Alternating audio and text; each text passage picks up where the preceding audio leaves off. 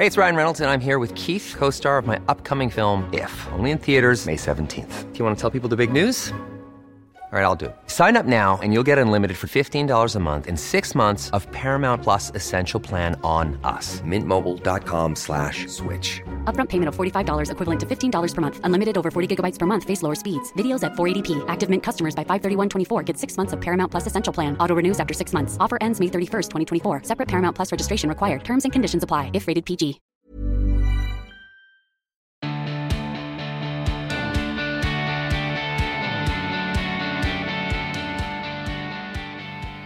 Hello, hi, and welcome to another episode of The Emma Guns Show. I am your host, Emma Gunavardhana. And um, this episode is the first of the December dailies, my beloved Christmas pods, where I will be publishing a podcast every day throughout December 2019. And as promised, I'm kicking off with a doozy. Well, it's a doozy for me. I've got butterflies, and it's something I've wanted to tell you about for months, but I also wanted to put a little bit of distance between me doing this and telling you about it so that when I did tell you about it, I could add as much value as possible to this particular topic, conversation, and of course to you. So, on July 23rd this year, I had a breast reduction. And it's something I have been wanting to do for ages. And by ages, I mean probably 20 years, ever since a friend of mine at university told me about hers. So, yes, earlier this year, I had my, I went, I had surgery and I had my breast reduced. And there are some things to say that I want to say right at the top of the show that I think are incredibly important to, important to get out of the way. Not get out of the way, I think they're important to address.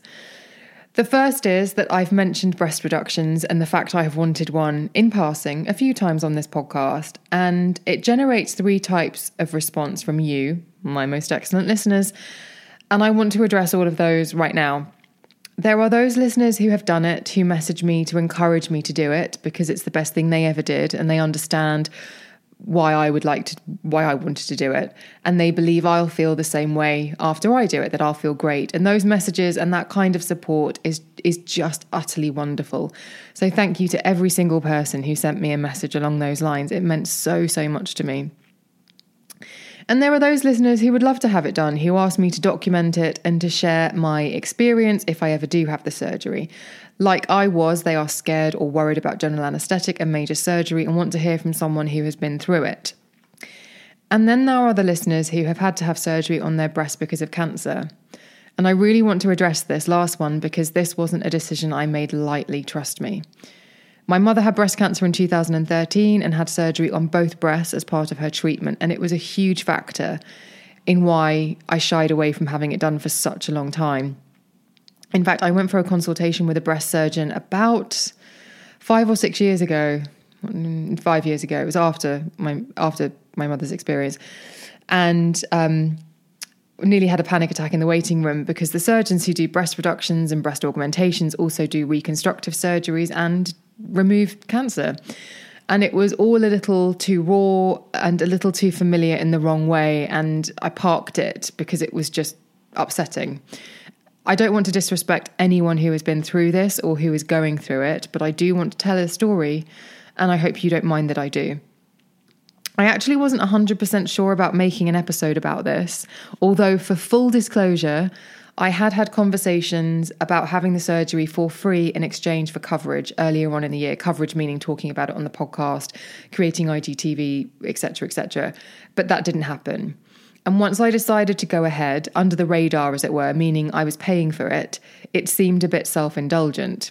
But it was to, to then say, guess what I did, guys? But it was the messages from people saying that if I ever did it, they'd love me to document it that made me think about creating this episode. Additionally, I tell you guys everything. So it's actually been really weird doing this and not telling you. it's been really odd. And the third reason is because I read a blog post a couple of days before my surgery that scared the shit out of me. And actually, it could have had a really negative effect on my recovery had I not had really excellent care from my surgeon and nurses. So, my intention in publishing this episode is to create a place where you can find out the realities of having this via my personal experience, but also in a way that's practical and realistic and balanced. I'm not going to try and scare anybody. I'm not going to say something that I haven't researched or backed up or double checked if that makes sense. I'm not going to. This blog post I read basically, I'll come on to it later, just suggested that there was a higher risk about something than actually is accurate. And it completely sent my mind uh, off on a spiral, which wasn't very positive. So let's get started.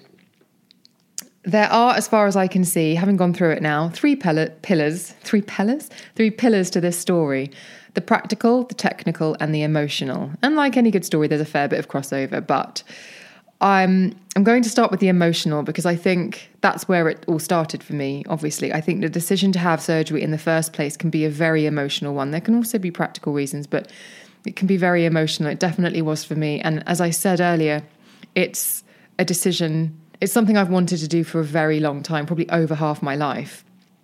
And that in itself is quite an emotional thing to carry around, wanting to do something and not doing it. Um, I have wanted to get this breast reduction, and at this point, it's worth saying that my breast reduction came with a breast lift, as they often do. So, technically speaking, it's a mammoplasty procedure, that's the reduction, and a mastopexy, which is the lift. So, I've wanted to get one for a long time, but it's probably more accurate to say that I've wanted smaller breasts. Does that make sense?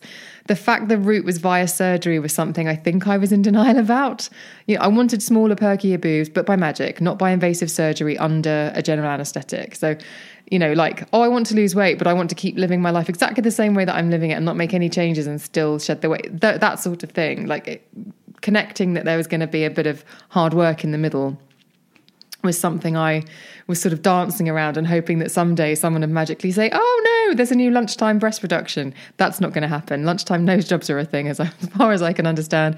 But this procedure is never going to be a tablet or like you know a non-invasive, you know, on the high street thing. Anyway, even when I was in my teens, I had heavy sagging breasts, and it made me feel older and it made me feel older because that was the kind of thing I heard women my mum's age talking about. And they'd always associate it with, oh, you know, after kids, after I had children. So it kind of came with the territory of being a mum. But I was only a teenager, like seriously 15, with stretch marked, heavy hanging breasts. And it's worth saying, my weight is obviously an issue in this. I've never been skinny and I had PCOS, and there was a lot of weight gain. And with that weight gain, came very big boobs. And then with subsequent weight loss, they became empty, heavy, and saggy. So there are a couple of things at play here. But even if I hadn't put on the weight, I still had not very nice, saggy, heavy boobs. Simple. And in my adult life, my weight has gone up and down more than once. And it was always a bit of a shock to me that when I am slimmer, although my boobs get smaller, they actually look worse. They look emptier, they look saggier, the stretch marks are more obvious. And so, yeah, the empty, the smaller they are, the emptier they look, the sort of the worse they look in a way. Although much easier to stuff and tuck into a smaller cup size, I have to admit. Um, and I also really hated restrictive bras. Like, I remember once last year having to leave Lisa Potter Dixon during a lunch because I was so close to tears from the pain that had been caused by just wearing bras. And I'm going to mention this because if you're thinking about doing this, you might relate to it. So, my bra back size should be a 38 because I'm 33 inches around my chest. And I know not everyone subscribes to this measurement system of add four inches if it's an even number and five if it's an odd number. And I don't particularly agree with it, but it's just to give you an idea. But if I wore a 38 back size, the weight of my breast wouldn't be fully supported and it would actually sort of sag. Um, so I ended up for I've so I've been wearing a 34 back, which is tight and restrictive, but that means that they were held. Um, and my back and chest are covered in scars and pigmentation from this. But I know a lot of women with heavy breasts do this. You know, they they choose a smaller band size so that the bra isn't so that they're not it's not hanging and it's they feel like they're supported and they're not weighty. Also, the skin on skin under my breast would get hot and sweaty so sexy. And it's quite off putting to take off your bra and smell musty dampness. It's really not very sexy. And I had divots in my shoulders from wearing my bra straps tight so my boobs looked higher. And please don't get me started on working out and wearing two or three bar- bras to minimize bounce. So that's just sort of some of the stuff that goes along with having like big, heavy boobs. And they, they were things I got to a point of being sick of. Um, to give you an idea about how long I've wanted this, it might have been one of the first conversations I ever had with Nadine Baggott back in the early 2000s, before we became proper friends. And that's when she uttered the immortal line, and I am paraphrasing here You know you need a breast lift when you're having sex doggy style and they start clapping.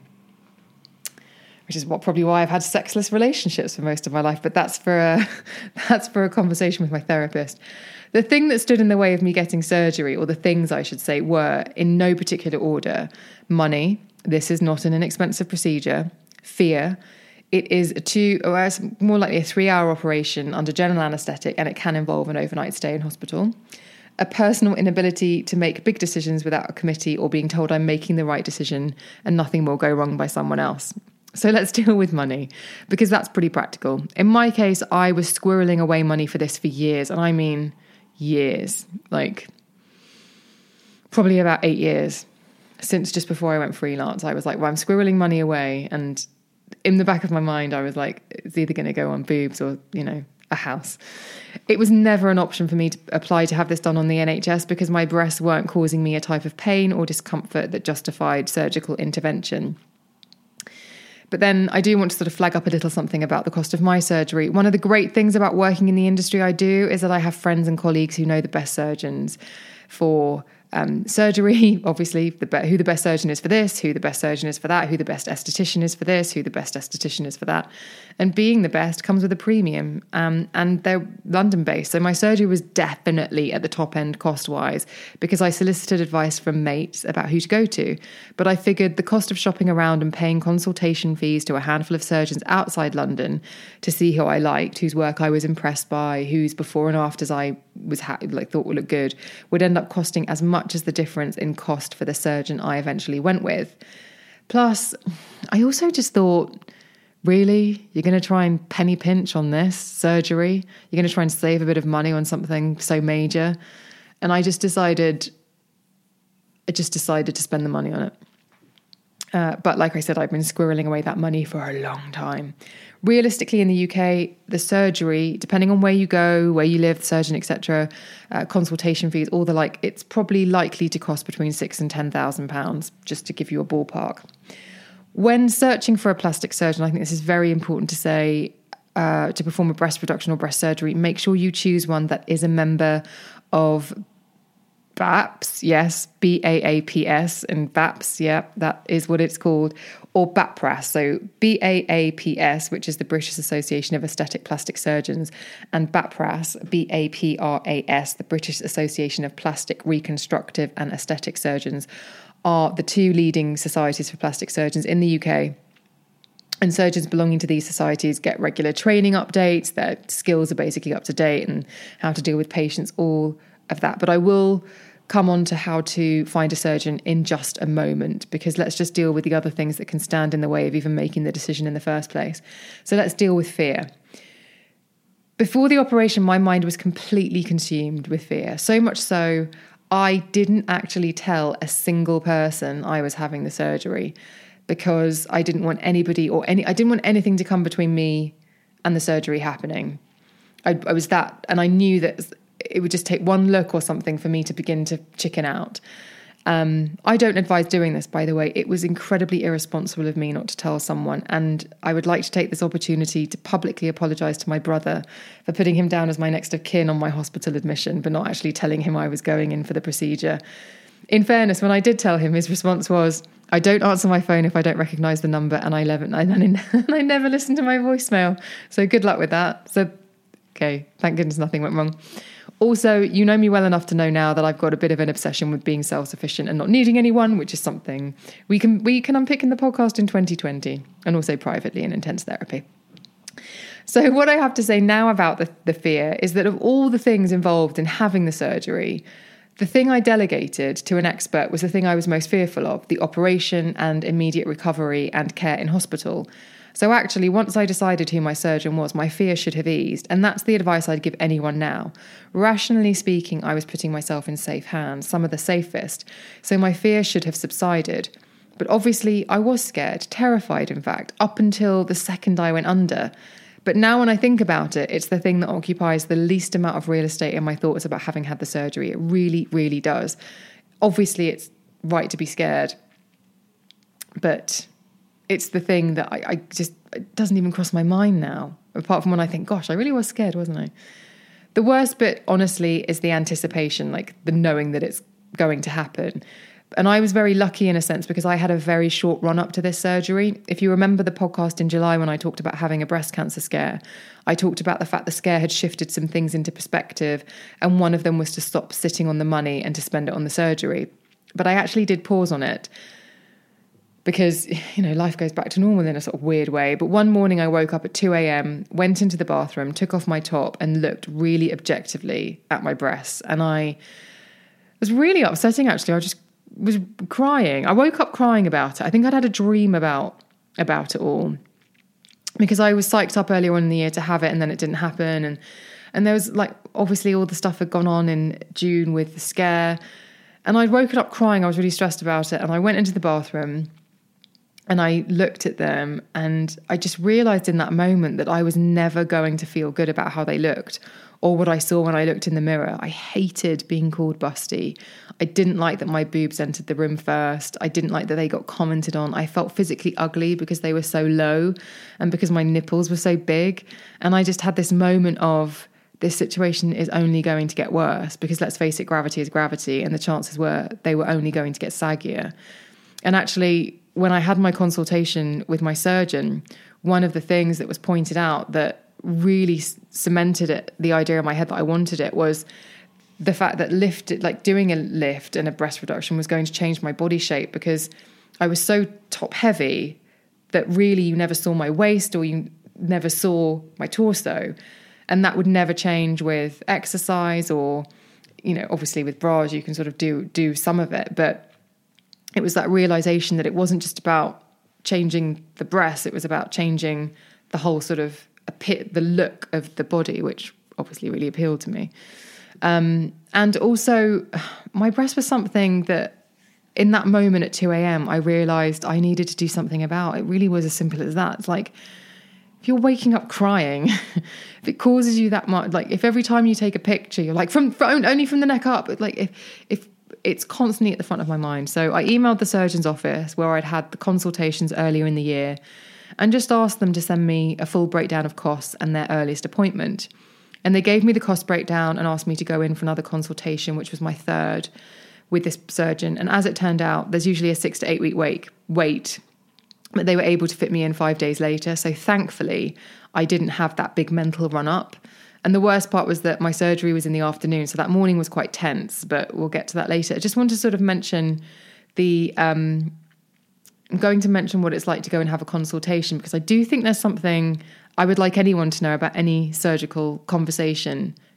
Uh, I'd like anyone who's listening to this to know about having a surgical conversation, particularly with the case of my surgery and the all the emotional tangles that were involved in like self-loathing of how my body looked and feeling angry and blah and just not liking them and I like to give you context I didn't even like looking in the mirror at all. Like I remember coming out of a went to a Charlotte Tilbury launch a little while ago and I came out of the loos and I didn't realize the corridor was mirrored and I recoiled because I was seeing myself full length because I'm so used to just looking not looking directly at mirrors anyway. Um, so all of that is really emotional. And then when you go in for a consultation with a surgeon, when obviously everyone's bedside manner is completely different, but actually it's quite a black and white conversation. And as much as they will accommodate and listen, actually, it's quite transactional in the sense of you really want them to have a look at your situation, tell you what they can do, and then ask you if you're comfortable with that. So, and that's only my advice because I think if you want to say to somebody, I'm really upset about the bras that I have to buy, I'm really upset about this, that might be a conversation better had with a friend or you know someone you're very close to because that's all completely legitimate but i don't know as if i felt a little bit i feel as though actually the best getting the best out of that consultation is being quite black and white being right can you do this can you lift this will this happen what are the risks and it's a little bit more sort of transactional and a bit more staccato than um, opening up uh, the emotional wounds that you might have with them. I hope that I hope that's clear because I, that's what they do. That they're really good at what they do. So it's race. It's basically for you to find out if they can do for you what you want, and they'll tell you really honestly. Like every surgeon I've ever spoke to is flipping brilliant. But That's all I wanted to say about the conversation. And also, what happens is after you have quite this sort of back and forth, and then you get a letter which pretty much sort of very roughly plays it back to you to tell you know you said that you've got this you have i mean i remember my letter contained the words heavy and pendulous i think and i thought crikey yes that's definitely it's definitely time then so anyway um, just a little bit about getting having an efficient consultation just keep it black and white it can be really upsetting there's a temptation when you you're sitting in front of the person who can fix it for you there's a temptation to finally feel that emotional relief. And I would just say, I don't know whether that's the place for it, but that's just my experience, and I'm just sort of flagging it up to you. I am going to talk about what it's actually like on the day of surgery in a little while. Um, because I'd like to give you a sense of what you can expect. But right now, let's move on to that third factor standing between me um, and having it done, which is my personal inability to make decisions without committee. And I'm being very flippant here, but there is a point to be made. And I just want to say that there's always a reason not to do something. And in the case of surgery, there's a very obvious, glaring reason not to do it. It's high risk, it's a risky procedure. And we will come on to the reality of the risks and the what can go wrongs involved. But I personally had reached that place in my head and my heart where I wanted what was on the other side of the surgery more than I wanted to not take the risk. So that's a lot of the emotional. So let's get on to the technical. And by technical, I mean basically what's going to happen in the surgery, which, as I've said, you delegate to an expert. And also, I'm going to keep this very top line because the person you should be hearing this from is your surgeon, not from me. But essentially, the techniques vary.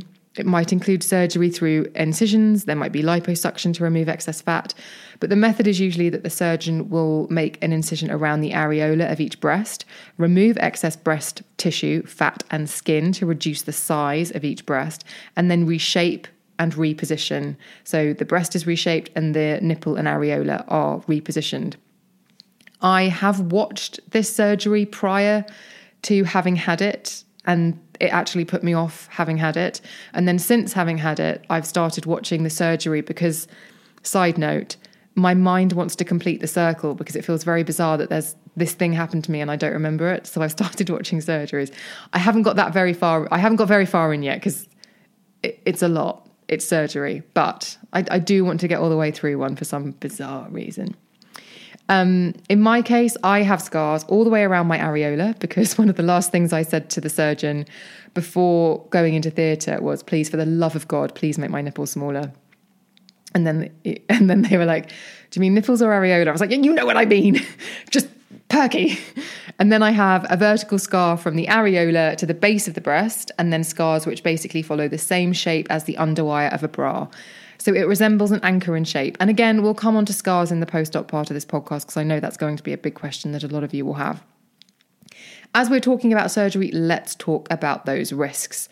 I was really, really worried about the risks that in my second consultation, I actually think I said, Could I die? No one ethical is going to give a definitive no to that question. They'll point out, I'm sure, that it's highly unlikely, but anyone who says it isn't a risk is someone you should maybe think twice about letting operate on you. That's my personal opinion, but there we are. It's a risky procedure. The risks with any surgery are bleeding, infection, an adverse reaction to the anaesthetic, and in the case of breast reduction surgery, uh, there's bruising, which is temporary, scarring, loss of sensation in the nipples, which can be permanent, a difficulty or inability to breastfeed afterwards, and a difference in size and shape and symmetry of the surgically altered breasts. Now, I scared myself by reading this blog post that I told you about that talked about someone who died from thrombosis after having had this surgery. And so when I came home that first night, I woke myself up every hour on the hour to walk around and keep moving. I was doing those exercises you see people doing on long haul flights. I was like, oh my God, I've got to move around. And I drank four litres of water a day because there was like advice to stay hydrated. Anyway, it was ridiculous. I, I but my head was not in a clear thinking space. And I wasn't I didn't consult any of my friends. I didn't tell anyone. Because if I'd told Nadine, she would have she would have slapped me around the face and said, What are you thinking? So all I would say is just ask in your consultation, ask what your risk is. Um, your risk of thrombosis, for example, it can be down to a number of factors. So just discuss that with your surgeon. And it's not that it wasn't discussed at some point during my process, I hasten to add. It's just that I read this post, like maybe even the day before, and freaked out. And had my mind not been a little all over the place because of the fear, I would have asked that question when I was in hospital. But I think I got to the point of thinking, once I was in, once I'd checked in, I was like, well, what's the point in asking now? Because am I really going to walk out of here? So know all of those things beforehand. It really isn't a decision to be taken lightly. Know your risks, ask your surgeon the questions that no question is silly. Like, if it's going to put your mind at rest, if it's going to make you feel more comfortable, ask the question. Ask them to explain and understand what you're getting into. Practical. Let's move on to the practical. And by practical, I mean what you need to know, what you need to do, and what you can expect. So, we've covered off a lot of what you need to know. So, that's cost and what actually happens and the risks involved. But one of the most frequent questions I'm asked is, What size did you go for? Now that I've started telling people I've had it done. And I think there's a lot to be said for just making it very clear that discussing size and actually how even how realis- how realistic it even is to talk about something especially like cup size when you're considering this procedure is probably not the road to go down um, when you're trying to discuss with your surgeon what's achievable and my surgeon said this to me very very early on and the truth is I threw the idea of cup sizes out of the window quite quickly because A, every brand, bra style, and shape is slightly different in volume if you think about it. So it's not an appropriate metric. And B, I don't think I was wearing the correct bra size to begin with. So I didn't even know where I was starting from. Well, I know I wasn't wearing the right bra size, but you know, tucking, stuffing, all that kind of stuff. So, if this is something you're really considering, you have to think about how much of a reduction you want. And by that, I mean whether it's a reduction or you want the same volume but just in a tighter, neater, perkier package. Obviously, there'll be scars, but you know, they won't be heavy. And I have to admit that I went back and forth on this. Not even back and forth. I didn't know whether I still wanted to still have like decent sized boobs or whether fundamentally I what I wanted was to change my body shape a little bit and have smaller breasts. And each time my surgeon asked me the question, I gave quite a dithering answer. And then on the day of surgery, when I was asked, What have you decided about size? Have we all like something like, we know where we are on size, don't we, or something? I think the adrenaline was actually quite helpful because I blurted out, I don't want to be someone with big boobs. I don't want to look out of proportion because I have a big bum and I don't want to look weird. So I want it to, I want them to fit my body which I understand is quite vague. But again, you delegate to an expert, you delegate to somebody who's been here, knows what they're doing. And and honestly, listeners, I couldn't be happier, genuinely. They are a lot smaller than they were. But I love them. My surgeon got it so right, so right. Um, a side note, there's a weird but quite wonderful emotional journey you go on afterwards where you find yourself staring at them in the mirror but especially after the shower when you get changed or just holding them or i do. Maybe maybe it's just me. Hey it's ryan reynolds and i'm here with keith co-star of my upcoming film if only in theaters may 17th do you want to tell people the big news all right, I'll do it. Sign up now and you'll get unlimited for $15 a month in six months of Paramount Plus Essential Plan on us. Mintmobile.com slash switch. Upfront payment of $45 equivalent to $15 per month. Unlimited over 40 gigabytes per month. Face lower speeds. Videos at 480p. Active Mint customers by 531.24 get six months of Paramount Plus Essential Plan. Auto renews after six months. Offer ends May 31st, 2024. Separate Paramount Plus registration required. Terms and conditions apply if rated PG. And it is quite weird when in the recovery when you know you can massage them and you start you sort of get get to know them. It's really it's the funniest bizarre thing. So anyway so yes really think about what you're trying to achieve. And this obviously applies to any aesthetic procedure. And that will help you express what you want. And any good consultation you'll see lots of before and afters. And zone in on them. Hone in on the one that you want for you. And ask whether that's realistic and say oh i like how that's gone from that to that. How this this person's gone from that sort of shape shape and size which is similar to me. I, li- I like that finish better than i like that kind of look. Like be really specific. Ask to see before and afters. That's really important. So let's talk about the actual day of surgery. So from the practical side of things you're not you're not you're not. You're advised not to have anything to eat six hours before and nothing to drink two hours before and to top sorry it's my invisalign.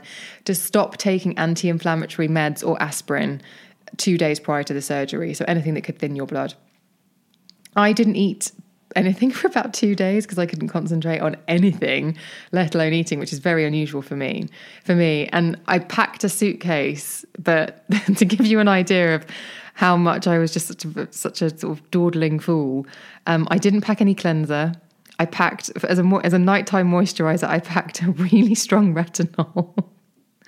And I didn't pack a clean top for the morning. Oh, or did I? I well, I definitely wore the same one home, and I can't I can't remember if there was logic to that or whether I just didn't have another top. And I was I was shaking the whole time. If you had cut me, I would have bled pure cortisol and adrenaline without a shadow of a doubt. So I arrived at the hospital. I was taken to my room. My nurse Anna checked me in. And then a lovely chap named Mo came round and asked me what I wanted to eat when I came back from theatre and I couldn't read the menu, I couldn't focus, I couldn't tell him anything because I was like, well, um, I'm going in for major surgery, so you know there are risks involved. I might not make it back. But he was really lovely and guided me. And I think he said the apple crumble was really good for pudding, so I had that. Um, my anaesthetist came in and was great, and we had a very frank chat about what was about to happen, and that was fantastic. Then my surgeon came in, and I was marked up, and I think, I think that was the worst part. I've never been so quiet. I've never not spoken to somebody with such resolve. And by because by marked up, what I mean is that like my gown was taken off and I was in hospital knickers, and I was drawn on with permanent marker. Now, as gentle a touch as was used, and it was very gentle, it's so hard for your brain not to go.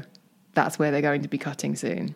So actually, just know that's a completely normal response, and that permanent marker on your skin, don't worry because that really is the most you're going to feel, or it certainly was in my case.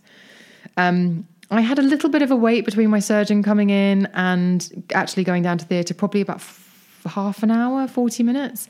Um, I was reading one of Lindsay Kelk's books, trying to, but I genuinely wasn't taking in a single word. And then the anaesthetist, the anaesthetist assistant, try saying that with Invisalign. I think his name was John. He's a very nice man. Came in and took me down to theatre. I walked there. We got the lift, and it's the weirdest thing because your survival instinct goes danger, danger, and like there's there's a part of you that's going run, but you just have to override it. And he said, "I can tell you're really nervous," and I just said, "Look, I'm terrified, but." I want what's on the other side of this more than more than I think I've wanted anything. So I'm just let's just do this. And he said, Don't worry, that that's a completely correct and appropriate feeling. And he was very gentle and sweet. We got out of the lift, I walked into the theatre, I hopped onto the bed. The anaesthetist put a cannula in my hand, um, and I kept saying, Holy shit, this is so real. This is so real. Holy shit, this is so real and then he's, I think he said something about, I'm going to put, um, I'm going to give you something to calm you down because obviously you're quite tense. And then he put the mask over my face, my nose and mouth, and said, "Right, can you take some deep breaths for me?" And he said, "Right, one big one followed by a smaller one." So I did it. And then at some point, for some reason, I feel like in between the breaths, I Michelle Visage popped into my head. God knows why. Who knows? Um, and I do not remember anything after. I can visualize it right now, taking that shallow breath I can't remember anything until I woke up three hours later in recovery. I think it was about three hours later. And because I woke up, I was like, oh, I made it. And I burst into tears, which I feel very, very foolish and silly about now. But my nice nurse, Emar, chatted to me about Love Island and administered morphine. And I did lean over to him and say, is that pure heroin? And he just shook his head and thought, oh, God, not another one he was really nice to me. But um, I was there for about an hour because obviously I cried, but I also started really shivering, like really shaking, like like teeth chattering and everything. But I was so discombobulated that when I came round, I thought it was six o'clock in the morning or six fifteen, and I thought, oh, I know I've got the room, my hospital room until ten. Crivens, okay. And I, I think my surgeon came round and said something about me going up to my room and I said, no, no, no, no, no, I've got to be out at 10. Don't worry. Um, my friend's coming, which was a lie. I was getting an Uber. And I started like bargaining for like a late checkout or something. I can't really remember. But hey, that's what, um, that's what pure great morphine does for you. Um, when I did go back to my room, I was surprised at how easy it was to move. I, I obviously didn't feel any pain because I had morphine. But when I maneuvered into the bed, I assumed like the nurse looked at me and went, Right, hop onto the bed. And I went, well, Don't you need to carry me? And she said, No, just use your arms. And I was really surprised and it was completely fine. I could, and within 20 minutes, I got up and I went to the loo. Um, and the nice nurse, Maureen, just helped me walk there because I was a bit wobbly on my feet. But like I didn't need any help or assistance. It was just, I was a bit, I couldn't have just bowled over there and like normal. I was just a bit shaky. Then Mo came up with my apple crumble, which was flipping lovely. Um, and I felt great. Genuinely, I have really tried to rack my brains. Like, was I uncomfortable? Was like, was there any pain? And I don't remember any at all. I took a series of selfies of me to try and like in a hospital gown with the camera, trying to see if I could sort of gauge how small they now were. But other than that, I was having a great time watching TV, eating a bit of food, and scrolling through Instagram. I couldn't sleep though. Um, so my nurse, when she came in at midnight, she said, "Right, if you're still awake at two a.m., we're we're having a chat." And I, I ended up sleeping, but I think I was up at about five or six. And then another lovely nurse, Dana, came in and checked on me. She removed my dressings. My surgeon came in to check everything was as it should be, and he was very happy. So then Dana redressed the wounds. I had a wash, and I got a cab home. Simple as that. And honestly, I didn't need any pain relief during the night, so I didn't take any home with me, and I didn't need to take anything. I actually got on my computer, so I think I got home at about 11:30. I got on my computer, sent a load of emails and edited a couple of podcasts, the ones with Alice Liveing and Emily Leary. Then I went for a walk in the park and my friend Charlotte came over for dinner and it's like it's as simple as that. And Charlotte's arrival brings me neatly onto the prep you need to do before the surgery. So I told you I read a blog post that freaked me out. And when I read it, I assumed I'd be completely helpless when I got home. And believing that I wouldn't be able to open the fridge or cook or anything, I panic bought 30 protein bars and laid them out on my kitchen counter so that I had breakfast, lunch, and dinner for 10 days. It's utterly ludicrous when I think about it now. It's like, God's sake, Emma, come on. But the thing that makes me laugh most still is that Charlotte had no idea I had the surgery. And I only told her when I went and met her at the station. And she came into my flat and she took one look at the protein bars on the side and said, Oh, so you wanted smaller boobs and diabetes? Which still makes me chuckle. Um, we went across the road, we got sushi, we had peppermint tea, we had a long chat, we had a lovely evening, and it was fine. And that night, I woke myself up, I told you about, which was a bit silly. Uh, but for two weeks, around two weeks after the fact, you have to um, sleep propped up for a couple of weeks. That's it. And I wore surgical stockings for a couple of nights, but I found them a pain. And also, the, the um, the effort, like using my arms and chest muscles to pull them on, was just silly because you're told not to stress that area. Showering is a bit odd. Um, when you wake up, you've been very tightly bandaged and you have a surgical garment, which is basically a front fastening crop top bra situation. And to shower, you take that off. And I, I used to wear my old sports bra over the top to make sure I sort of there was a barrier between my dressings and the water. And I showered from the waist down with total ease every day, and then I would just use a flannel to wash my armpits and my top half basically for I think for about a couple of weeks. Yeah, until that sounds about right. Two or three weeks.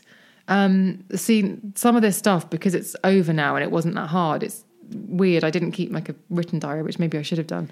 Um, you do that for a little while, and you but you can't wash your hair. Like I I wasn't raising my arms. That's the one thing they say. It's like don't lift anything heavy and don't raise your arms.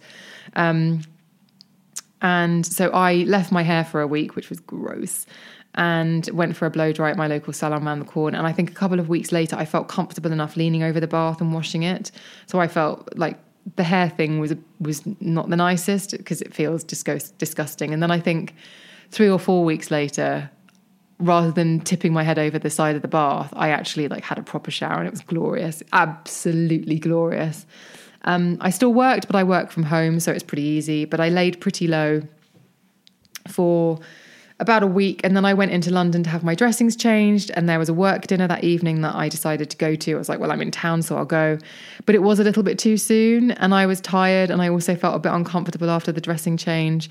I think because the original dressings are quite tight and they're quite big. And then you go to steri strips, and I think everything sort of relaxed, and it felt like they were swelling, which they weren't. And I was just a bit like, oh, I just fancy being in my pajamas now. But I was with friends. I was with, with I was with Alex Light, who I like very much, and Newbie Hands, and Alex Steinherr was there. And um, I can't remember who said it, but basically, someone said, and it was so hilarious. Everyone for the main course had um, uh, these lovely big pieces of fish, white fish. And I was chattering a lot and I wasn't eating. And um, somebody said across the table, and they, because I they're my mates, I said to them, "Oh, I'm a little bit tender because I had my boobs done last week." And someone said, "For the love of for the love of God, Emma, don't eat the fish. If you choke on a if you choke on a bone, we won't be able to give you the Heimlich." And I just just thought that was hilarious. It really made me laugh in the evening. Um, that night after I that the night after that, I then presented at my friend Paula Bell's workshop that she does every month. We did a chat about imposter syndrome, but that really was enough. Like when I got to the end of that, I was pooped, so pooped. But I had committed to doing that a long time beforehand, and I certainly wasn't going to let her down. The only time I took paracetamol was about a week after the surgery, or like five to seven days after the surgery when I started getting twinges and pangs where nerves were coming back online, but actually they weren't bad. I sort of took paracetamol because it was like, well, maybe I should. Um, for a little while afterwards, if I sat down for too long, or especially in the morning when I woke up, it felt like I was wearing a very tight, rusty wire bra that was digging into me when I stood up. And it took a little while for everything to loosen up.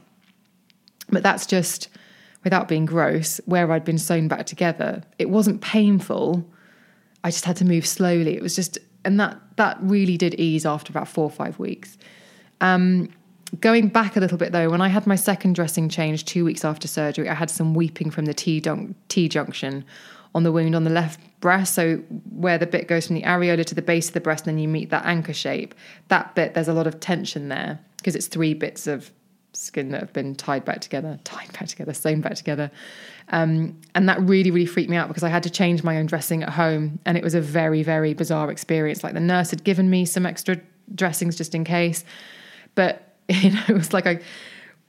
I was like, well, nothing in here's clean enough. And so I rushed out and bought some antiseptic wipes and antibacterial, this, that, and the other, and some gloves, surgical gloves. But I was taking my bra off. It's like something out of the, the hurt locker, and sort of my hands were shaking and trying to take off strips and clean the area. And then the actual breast at that point felt like frozen chicken breast, like slightly thawed out, but still the majority of them frozen chicken breast. And they were quite cold. And then that was really weird. So it was just, that was a, yeah, that was a lot.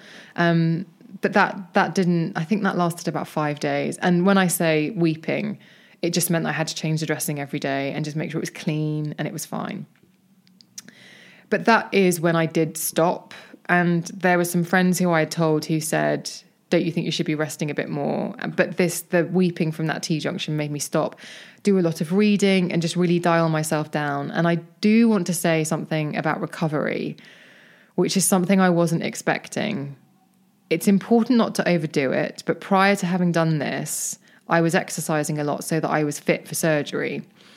Um, so I was running a lot. I mean, if you follow me on Instagram, you was you would have seen that I was doing lots of runs and sharing them and like I'm in the park again all that kind of stuff.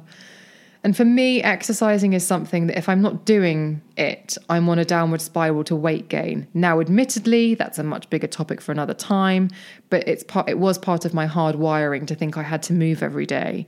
So getting up in the morning and getting straight into the shower felt like those days when I was depressed and had no energy and couldn't exercise. It looked the same as how my days were when I was depressed, which is get up, shower, don't really put on any makeup because you're not going anywhere, sit down, do nothing, watch TV, read, maybe answer the odd email. Like it all was a little bit too freakishly familiar.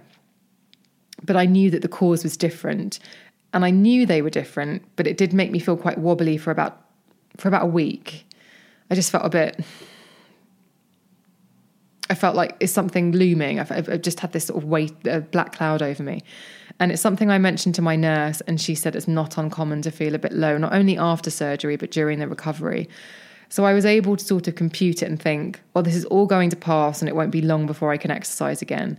But I do, I want to be really honest with you, just in case, if you do go ahead with something like this, that it's something that can happen. And actually, I tried to just power through during this phase and I did an Instagram live, and some lovely followers DM'd me saying they thought I seemed a bit flat and they hoped I was okay, which was very sweet of them because actually it made me feel a lot brighter. I saw my surgeon again at seven weeks to check everything was as it should be. And I was extremely cheered when the reaction was, well, they look fantastic. like, great. Never had that reaction before. Thanks.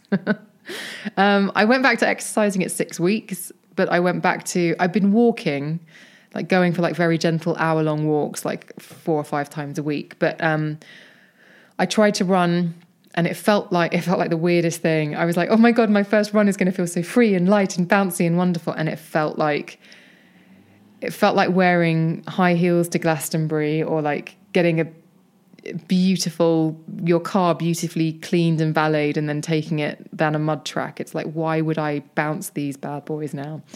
But maybe that's just a short term thing. Maybe other people who've had breast surgery can um, attest to the fact that you sort of feel like you have to running feels a bit weird afterwards. So I've just been doing other exercises and I'll just put a pin in running for now. So that's the experience side of it. And I hope that's useful for anyone considering any kind of cosmetic surgery. But let's talk about something very, very important, perhaps the most important part of all of this. And I've said that I'm in the fortunate position of having friends who know the best of the best when it comes to cosmetic surgeries and aesthetic procedures. So all I had to do to find the best, um, or know like who some of the best were, was to ask a friend whose, prof- whose professional opinion I trusted. If that hadn't been my situation, this is what I would want to know, and this is what I think you need to know. Ask your GP for good surgeons local to you. It's completely legitimate to go and say, I'm thinking about having this surgery. Who is in the area that you would advise, who you think is great, who can give me the result that I want? Completely legitimate. Speak to your GP. Word of mouth is an excellent way of doing it. So ask friends who you know have had the same procedure. Personal re- recommendations are always incredibly strong. The consultation I had five years ago was with the surgeon who had done um, breast augmentations on a couple of friends of mine, and he did beautiful work. but he also did reductions and lifts, and so I went to see him as well. And that, and I would have felt very happy going with him. It just, you know, at that point, it sort of all petered out. Um, also, as I've said earlier on in the show, check that whoever you are seeing is a member of BAPRAS or BAAPS, B A P R A S or B A A P S. Make sure they have that certification. And ask to see, although they'll likely show you, the before and afters of their previous work and find people who have the same sort of issue that you're trying to fix and look at their before and afters with the most attention. I think that's uh, the best resource. And then also the BAAPS actually has an excellent resource on their website where you can search geographically for a surgeon that has the certification and is obviously registered, etc. So I'll put the link to that in the show notes. And also to be clear, I'm not advocating that you have surgery. I'm not saying, yeah, I've done it, let's all do it. Although obviously I am delighted with the choice I made.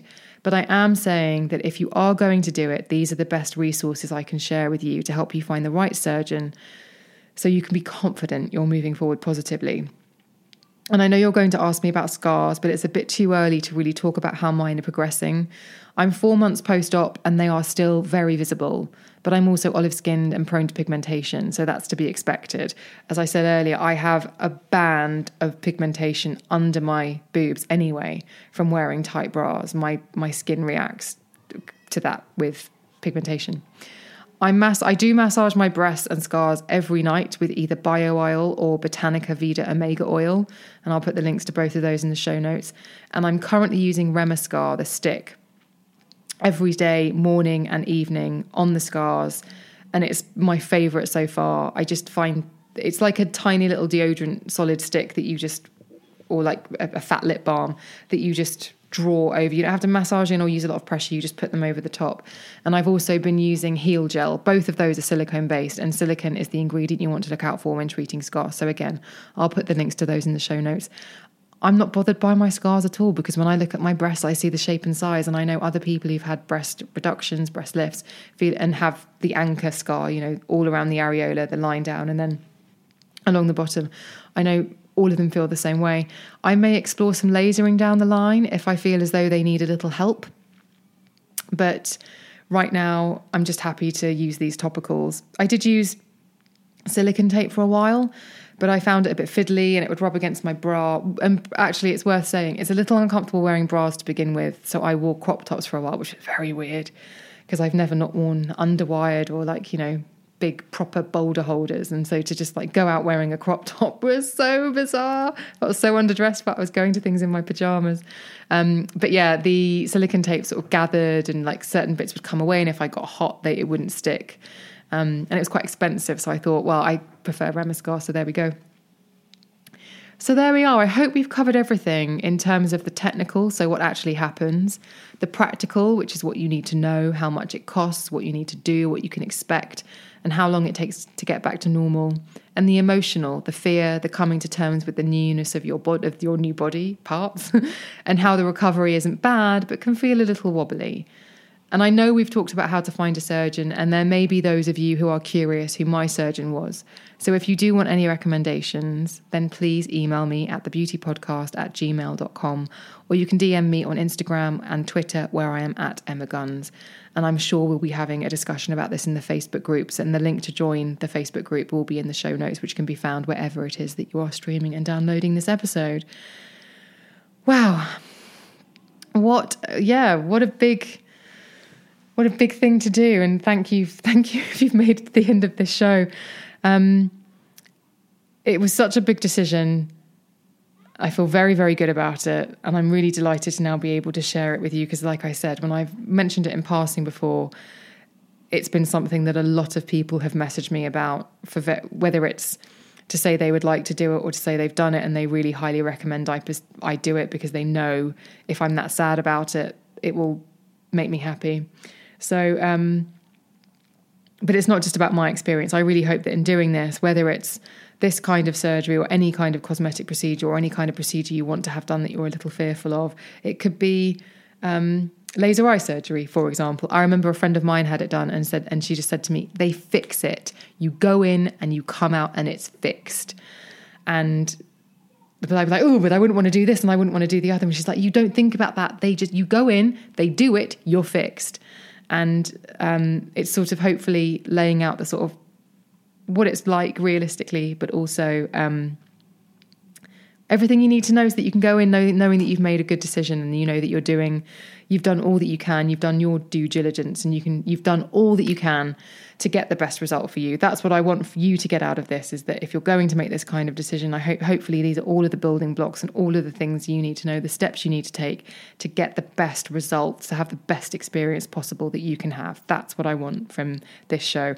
And forgive me for being self-indulgent and talking about my experience, but it's just to give you a little bit of color um, along the way. Thank you so much for listening, and thank you so much for all of your support. Um, it means such a lot to me. Everyone who's ever supported me and sent me messages saying, do it, you'll be so happy because I am. And it, it's so nice of you to send those messages. So thank you. And um, get in touch, thebeautypodcast at gmail.com, and slide into my DMs on Instagram and Twitter, where I am at Emma Guns, or join that Facebook group. It's such a lovely place. It's the best of social media.